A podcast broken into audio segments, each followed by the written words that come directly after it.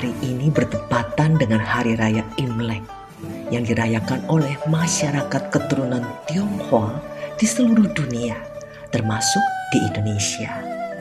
Apakah kita sebagai keturunan Tionghoa yang sudah menjadi Kristen masih boleh merayakan tahun baru Imlek? Sebagai orang percaya, kita harus mempertimbangkan tradisi dan budaya setempat mana yang masih selaras dengan firman Tuhan bagi kita.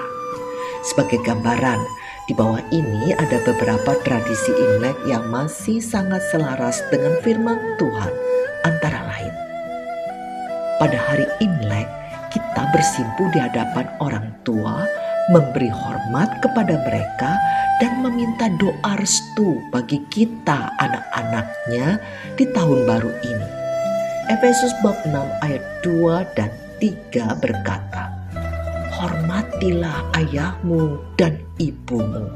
Ini adalah suatu perintah yang penting, seperti yang nyata dari janji ini, supaya kamu berbahagia dan panjang umurmu di bumi tradisi saling mengunjungi, membangun silaturahmi antar keluarga, saudara, dan sahabat adalah sangat penting dan berguna.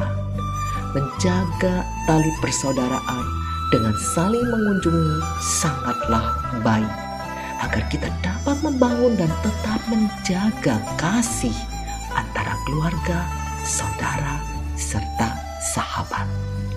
Roma bab 12 ayat 10 berkata, Hendaklah kamu saling mengasihi sebagai saudara dan saling mendahului dalam memberi hormat.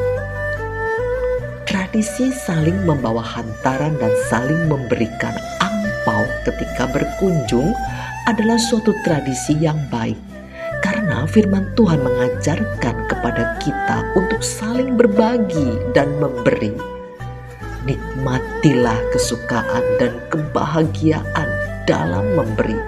Sebab Tuhan Yesus sendiri telah mengatakan adalah lebih berbahagia memberi daripada menerima. Saudara, itulah beberapa tradisi Imlek yang harus tetap kita pertahankan dalam kehidupan keluarga, persaudaraan, dan persahabatan kita menghormati orang tua, membangun persaudaraan dengan tulus, dengan saling mengasihi dan memberi. Semua itu memang sesuai dengan kehendaknya.